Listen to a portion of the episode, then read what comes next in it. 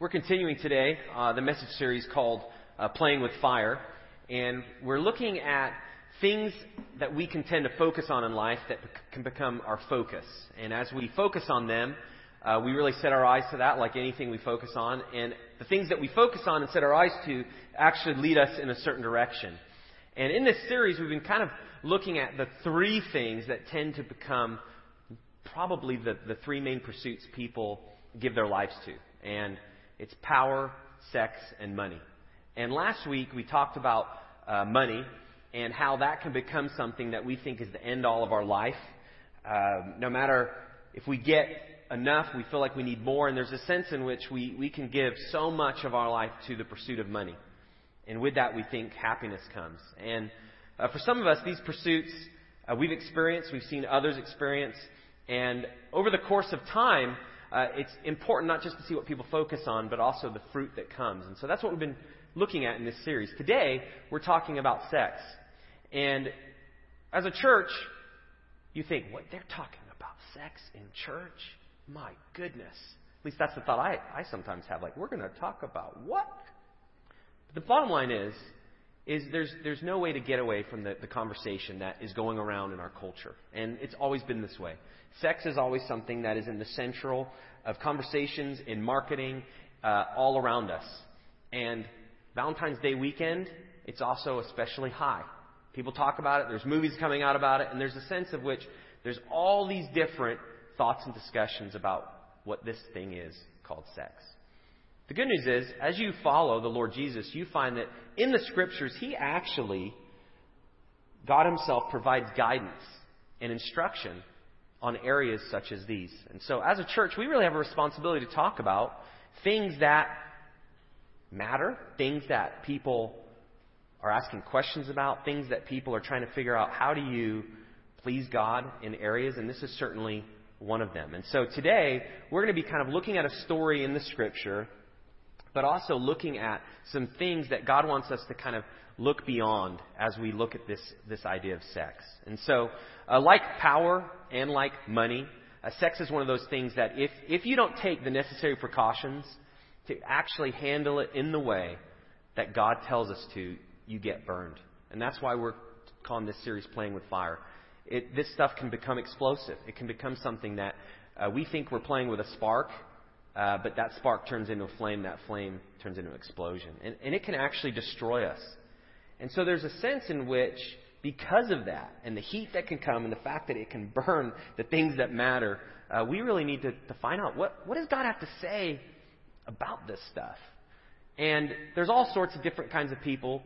Uh, as we talk about the idea of sex and romance, um, and there's just movies about it, and there's just all sorts of things, and we kind of have a sense of what we want in life from an early age, and the kind of man or the kind of woman that we want, and in that it just becomes this expectation and pictures of all these things that we think we want, and we have to deal with reality and where we are and, and all sorts of things. And you know, I grew up, I kind of thought myself like a hopeless romantic.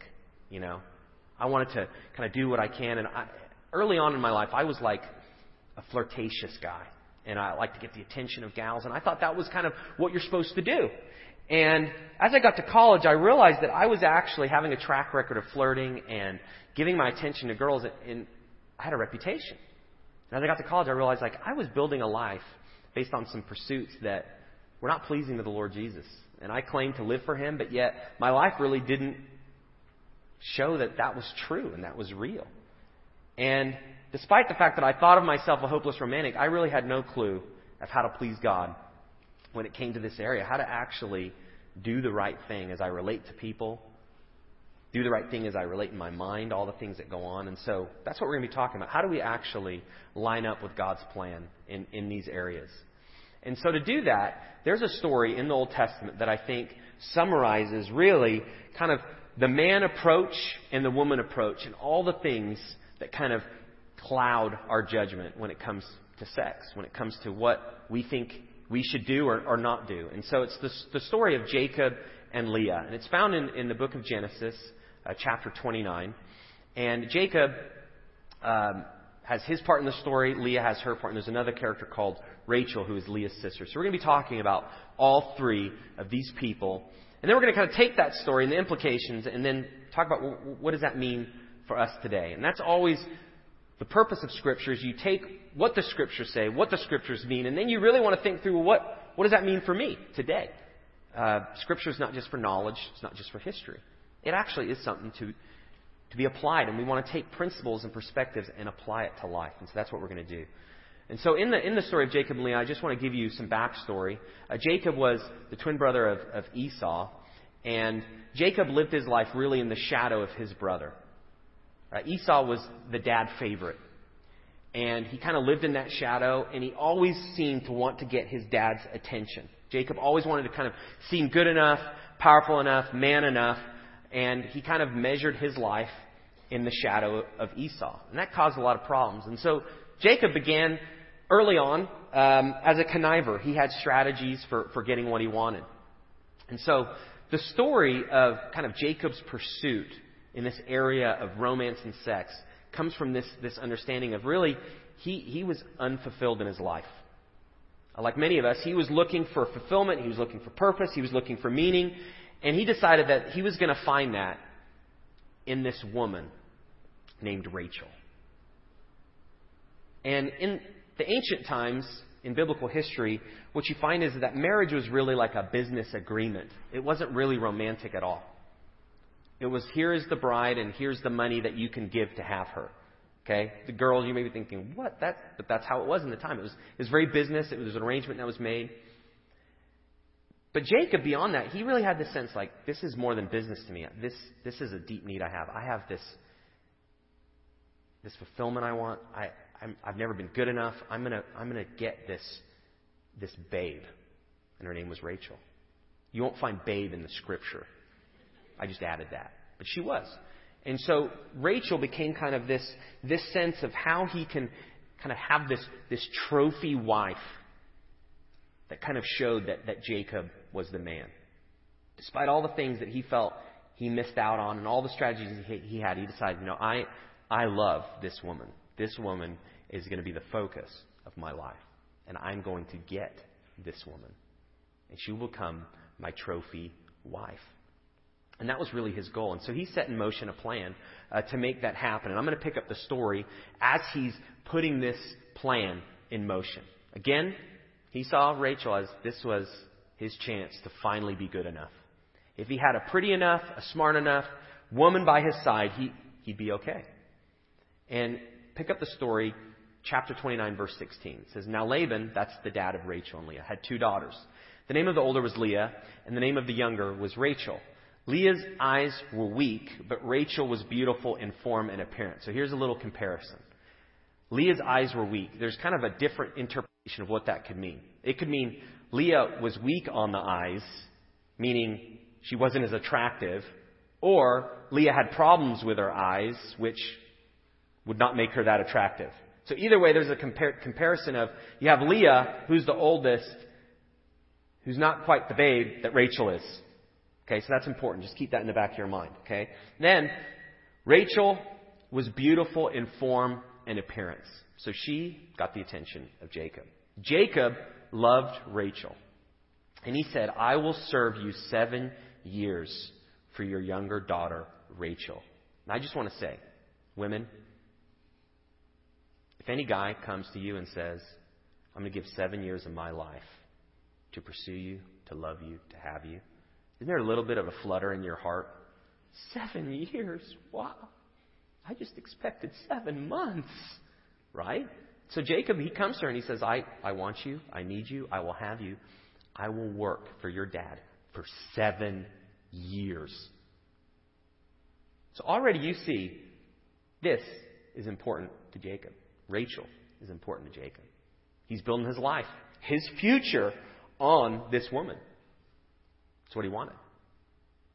So his whole future, the next seven years of life, he was going to give to get her. Laban said, and this is kind of like a real like future father-in-law way. He says, "It is better that I give her to you than that I should give her to any other man. Stay with me." Really, what Laban's saying is, that sounds like a good idea. Let's see how it turns out. See, just non-committal, but he wanted the seven years. Okay? He wanted the seven years of work, but let, let's see how it turned out. And so Jacob, he's in love with Rachel, and so he's working hard. He's tending the flocks. He's growing his kind of future father-in-law's investments. He's doing all he can, and, and to him, that seven years, it just feels like a drop in the bucket of time. Because he's in love with Rachel. And seven years is, is nothing. And so Jacob, he wanted her so bad that he thought this, this is going to kind of take care of the wounds of my upbringing. This is this thing that I'm pursuing to find the deepest fulfillment that I have. I'm going to get this through Rachel. And so he's working seven years, and it's not a big deal to him. And he, he was lovesick. And I don't know if you've ever seen somebody like that or if you've ever been in that spot, but a lovesick person, they just don't think straight. They're just thinking of, I want that person. And he's just giving away his future and everything in it to just have this woman. And he's lovesick. And so Laban, the father in law, is in a position where he's thinking, wait a second. He really wants my younger daughter. But what about my older daughter? No, nobody wants her. Nobody's coming to me to ask about Leah. And so he begins to kind of have a strategy for how to take advantage of lovesick, lovesick Jacob. And only when you read the scriptures you find like, man, there was some shady stuff that went on. And you think like, what? Well, how do people do stuff like that? And then you look at like today's time and you're like, oh, we're, it's the same. You ever get to that point? Like people are so just sick and twisted. And then you read the scripture and you're like, you know what? They've kind of always been that way. And that's what sin is. And in this area, it's the same thing. And you find accounts through history of just people that just do things that, that, that make no sense. And so Laban has a strategy, Jacob has a strategy and they're both kind of working against it. So he works the seven years, and there's a wedding celebration. Okay? And Jacob is pumped. He's worked seven years, and he's finally going to get his wife. In the wedding celebration, like lots of wedding celebrations, there's alcohol, and Jacob drank too much. So this is a note to everyone here. Don't drink, because you'll find out why next. Okay? Don't drink too much. So he drank too much. He became drunk. And Laban decided that, you know what, here is my chance to give my oldest daughter to Jacob without him knowing. And so he presented the bride as Rachel, but it was really Leah. And so, as you can imagine, he, he, Jacob was drunk. He wasn't sure what was going on. He presented uh, Leah to him like in heavily, heavily uh, veil. Like I don't know, like Darth Vader maybe, like just like is it a plastic helmet? Like I don't think they had those back then. But you you got to get a sense like was it just a fur of sheep like with two holes? I don't know. But there's a sense in which he was totally conned. He wasn't in his right mind. He wasn't coherent, and he he got married to to Leah. And so he woke up the next day, and the veil is gone, and they consummated the marriage, and he looks and he's like, that must have been some party. Because I thought I went to bed with Rachel, but I woke up with Leah. And all of a sudden, you know, of course, he gets upset. And he's thinking, like, I've been conned. How could, how could my father in law do this to me?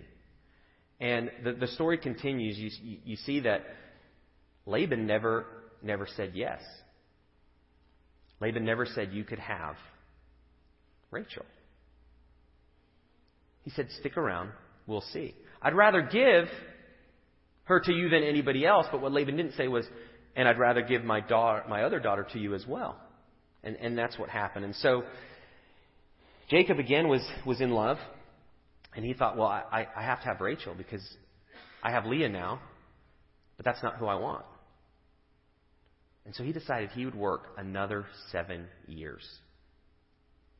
So 14 years he's given up of his life to get this woman he so desperately wants.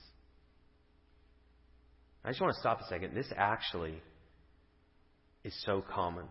People have a vision of what they want in a person, whether it's their spouse, whether it's like a future partner, with just this romantic idea of how they want their life to be. And they give up years of their life chasing a fantasy. In this story, you see just this, this, this impact that choice after choice that's made for people to feel your fulfillment, how it's just, it's empty. There's nothing there. And there's deception, and there's this sense of Jacob is just willing to throw it all away to get this woman he so desperately wants. And so his, his lovesick, it just continues. And so, lovesick Jacob, although he was a conniver, he, he got conned.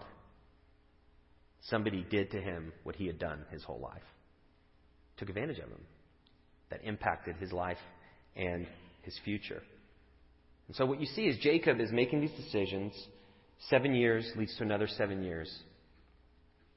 And he finally gets the woman that he wants.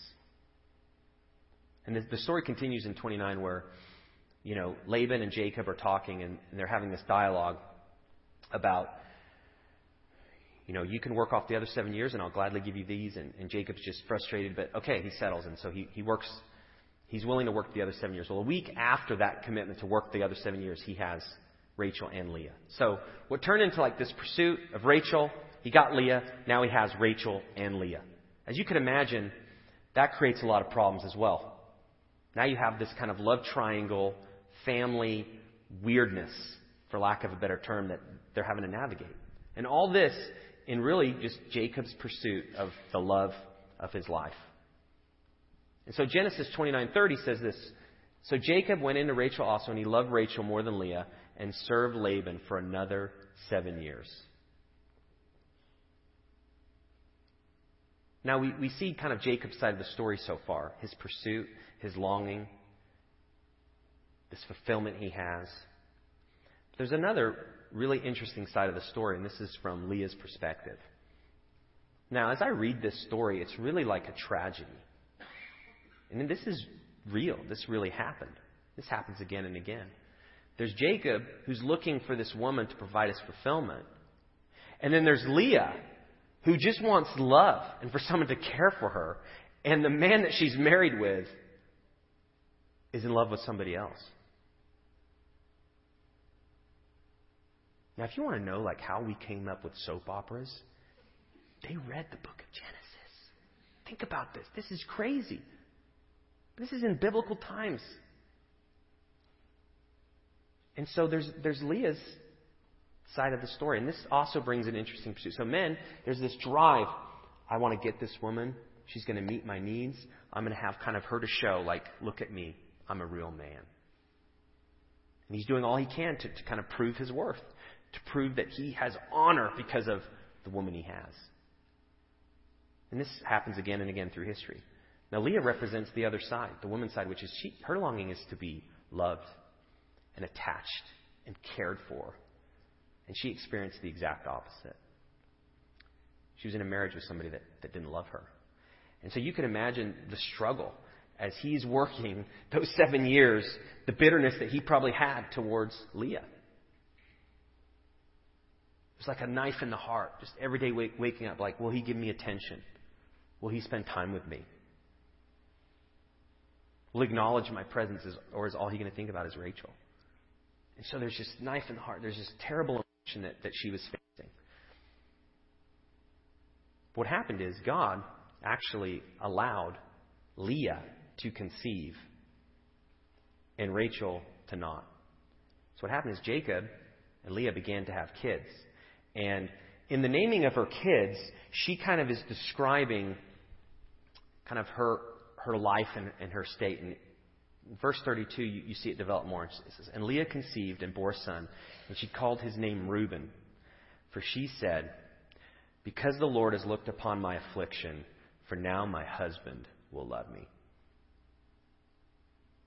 Okay, I, have I've done this. I've given him a son. In those times, sons were important. They were carrying the name forward.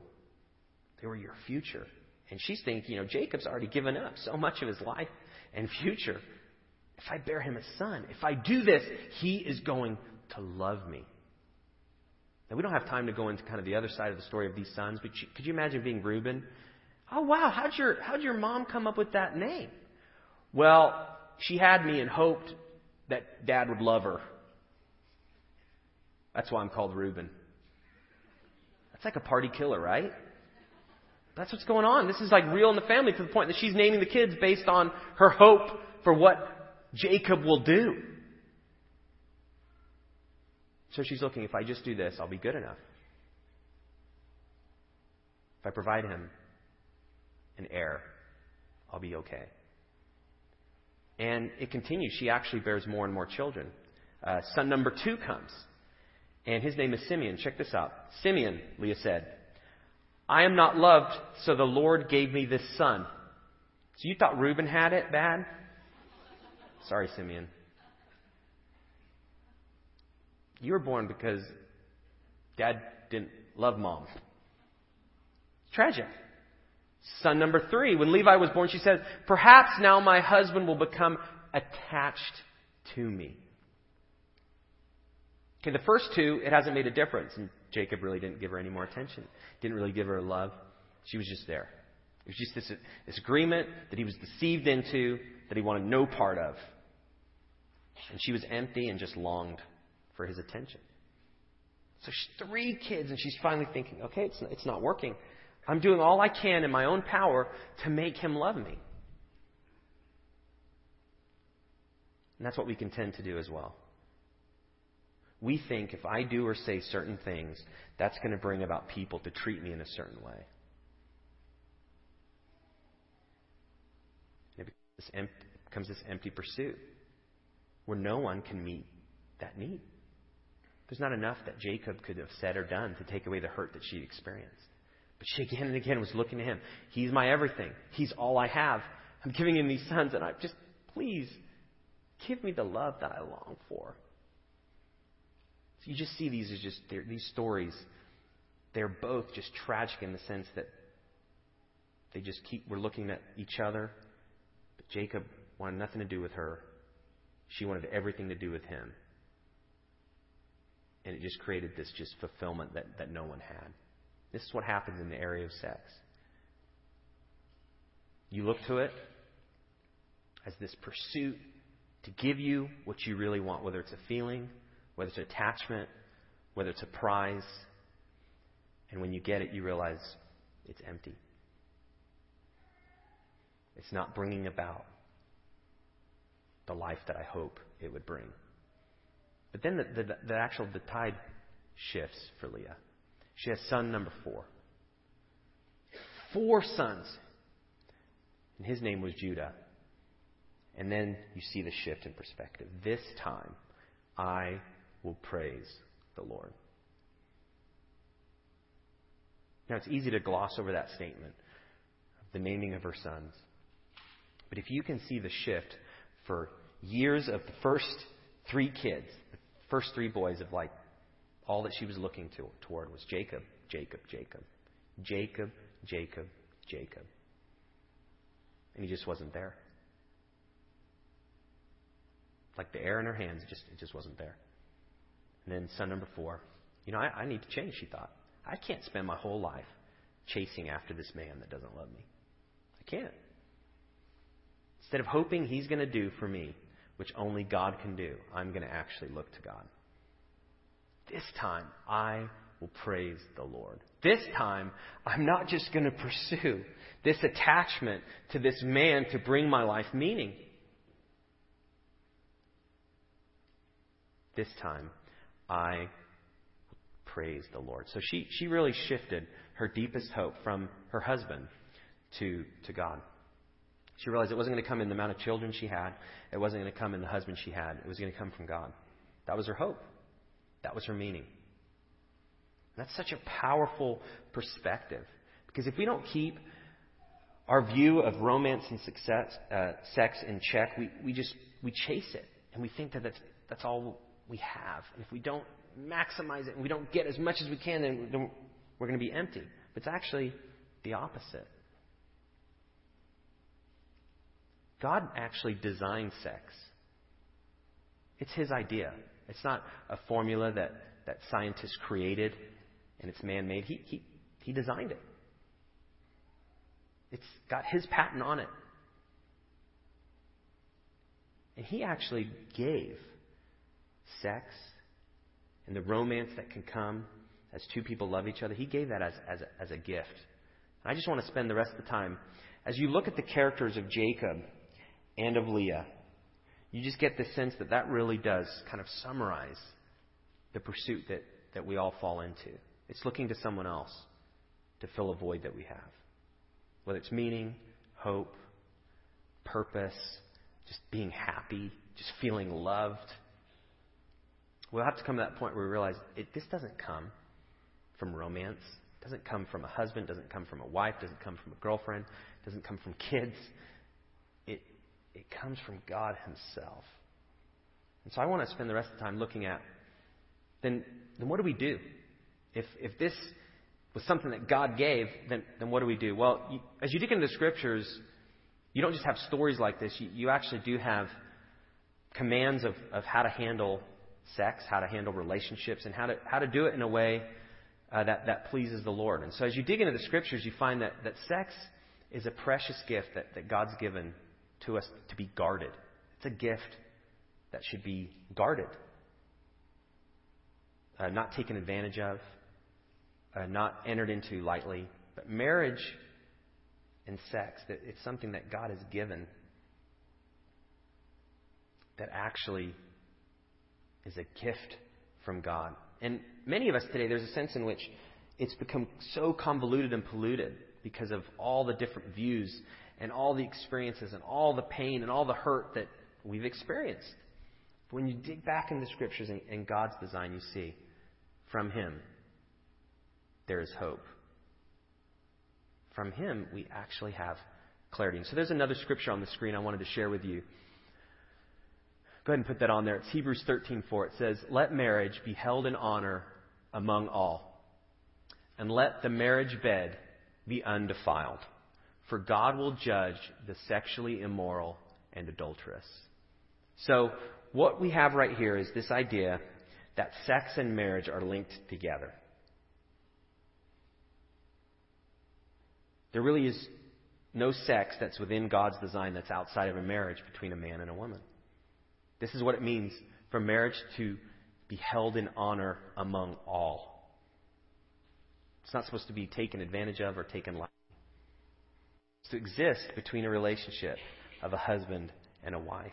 It's to be held in, in honor. Now, when the scriptures talk about the marriage bed, it's not talking about like the sleep number, like what's your setting. Okay? The marriage bed is, is talking about sex. So let marriage be held in high honor above all, and let the marriage bed be undefiled. There's a sense in which sex is to be enjoyed and experienced within this marriage that's held in a high regard. So it's valuable. It's important. So we run from extremes to something that we want to pursue with everything we have to something we want to avoid, and we think it's just it's evil. It's sex is not evil. It's not. It's a gift from God within the boundaries that He has provided, within marriage. And then the last part, for God will judge the sexually immoral and adulterous. There's a sense in which if you take it lightly and if you blow past the boundaries and you think that sex is what's going to provide the fulfillment that I have, you don't get blessing. You, you, you get judgment. The opposite comes. You get the story of Jacob and Leah. It just blows up. The spark turns into an explosion that blows up in your face. Uh, the message paraphrase has it a little bit differently. I like the way it says it says, honor marriage and guard the sacredness of sexual intimacy between wife and a husband. Check out this last part. God draws a f- firm line against casual and illicit sex. So, sex without marriage it does not please God. It's wrong. And that's why it has to be guarded. And so if, if you're not married and you're here today, you, you really need to make the shift. You need to ask yourself, am I willing to do this? Am I willing to guard marriage? Am I willing to wait for sex until I'm in a relationship with my husband or I'm in a relationship with my wife. And if you are married, you still have to guard and honor sex because there's always the temptation to take what a husband and wife enjoy and you enjoy it with someone else. And you see that again and again affairs that happen, adulterous relationships, casual illicit sex. There's no place for that. And the reason is, sex has kind of turned into something that it's, it's not a major thing that's kind of wired to you. People just think it's just something you do. It's just an act. It's just, it's no big deal. But sex is really the pairing of two people, not just physically, but emotionally. I once saw an illustration. It's like you have a paper with some glue on it, and you have another paper, and sex is like putting the pieces of paper together. And then the glue hardens, and then you pull the paper, and what happens? It's ripped. Within marriage, there's a sense in which the one is always one. But outside of marriage, as the relationships break up or things happen and people move and they just decide, I don't like you anymore, I don't love you anymore, I'm going to go. You see rips and tears, and that, that's what we experience. That's why there's so much pain in this area. But guarding and honoring it is something that's applicable whether you're married or whether you're not. So, in closing, I just want to look at three areas that can tend to burn us sexually, because these, these are actually warnings for us.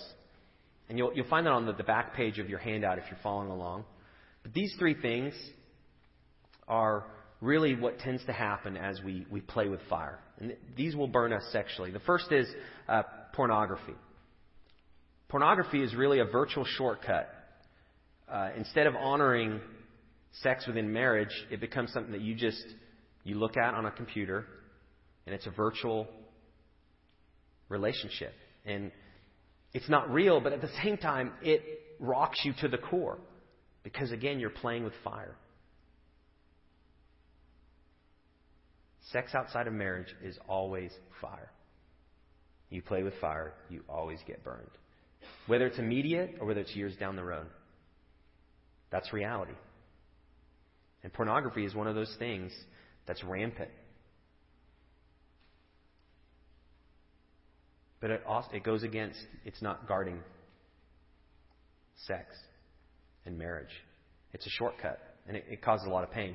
Uh, the second thing is uh, sex, sexual immorality. This is refusing to wait for God uh, to provide a, a husband or wife, and it's pursuing sex outside of marriage.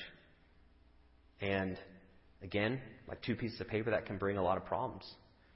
And sexual immorality is just really this idea that we're just going to pursue sex with each other, and there might be commitment, there might not be a commitment. But as long as we're both in agreement, it's okay.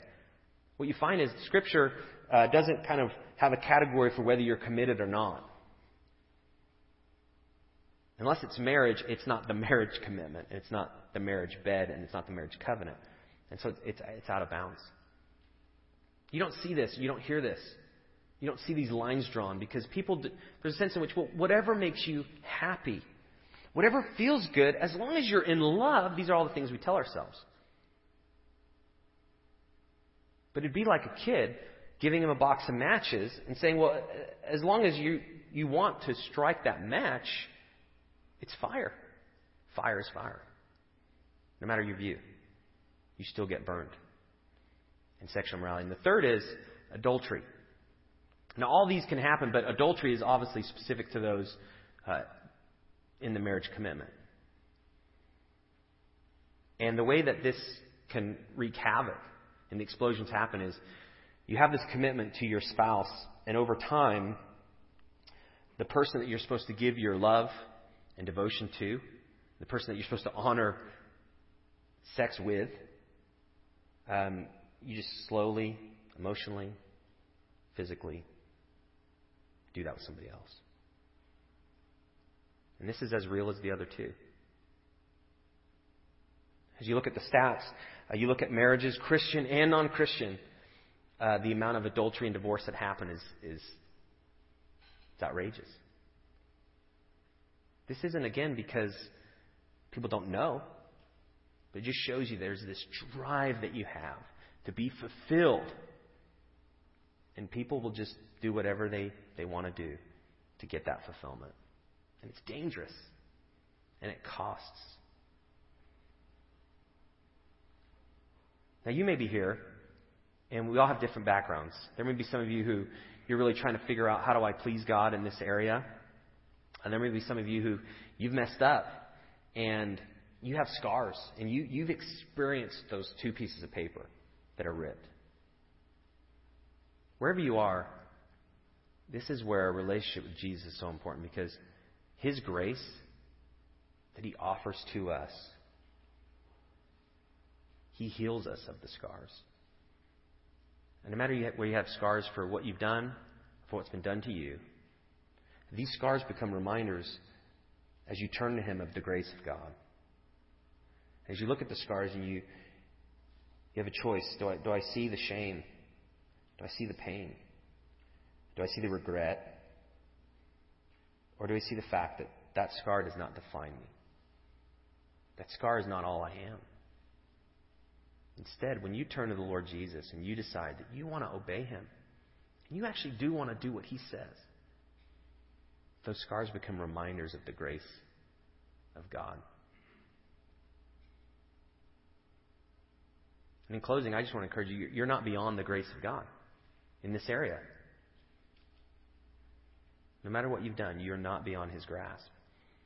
What it takes is it's a commitment to decide that you want to align yourself with the Lord Jesus first and foremost, that you want Him to lead you, and you want to do what Leah did. You want to make a shift.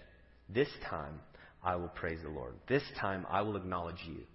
I'm not going to look for a man. I'm not going to look for a woman to fulfill me. This time, I will praise the Lord. That's what it means. Now, I've gone over Leah's side of the story. Jacob, again, was a conniver. It's interesting, even Jacob was not beyond the grace of God, despite all the decisions he made and all the really the relationships that he broke. There's a story continued in Genesis where he actually wrestles with God. And it shows you the, the stubbornness of Jacob. He was going to do his own way, in his own time. And you get a wrestling match with God. God said, you know what? You've done your, your way long enough. And in this wrestling match, Jacob finally decides to submit. He, he finally decides to tap out. Okay, God. Your, your way. Your way. And in the wrestling match, his hip got messed up. And it was like a reminder. It's kind of like the scar. It's a reminder. You know, he's, he's walking with a limp. You know, you can't wrestle with God and kind of come out unscathed, right? But he's, he's got this, this limp from his hip socket. And even that's a reminder. While I'm limping, I'm still here. And God loved me enough to not let me get away with the strategies I've always done. And that's the grace of God. Despite our strategies and what we've always done, God gives us a chance to submit to Him. Uh, as I wrap up, uh, we're going to sing and we're going to be receiving our offering, but there's, uh, there's a resource guide um, in your handout, and that just has some additional reading. If some of the things I've talked about today uh, you've not heard before or you've not really thought much about, and you'd like some additional information, uh, we put some books with some descriptions on there that I encourage you to check out. You can find them on Amazon. Uh, that's probably one of the best deals you could find. Uh, but check out those. Um, we have some different books for uh, different walks of life for men and women, and so please feel free to, to check that out. And then that connection card that Jeremy asked you to fill out, uh, if you could uh, continue filling that out if you've not finished, and then there's some next steps. Uh, the main next step today is if, if you've not committed your life to follow Jesus, and you just realize that there's just strategies and there's some pursuits that you have, and you realize, like, I'm really empty. And there's the part of you that you realize you really need to kind of deal with that and you need to turn your life over to God. If, if that's where you are, if you check that, uh, there's a part, well, for the first time I commit my life to follow Christ. If you check that, uh, we're going to send you some resources and, and we'd like to follow up with you. If you'd like to nail down how to commit your life to follow Jesus, uh, we'd love to help you with that. So if you check that, we'll send you some information and, and we'll follow up with you.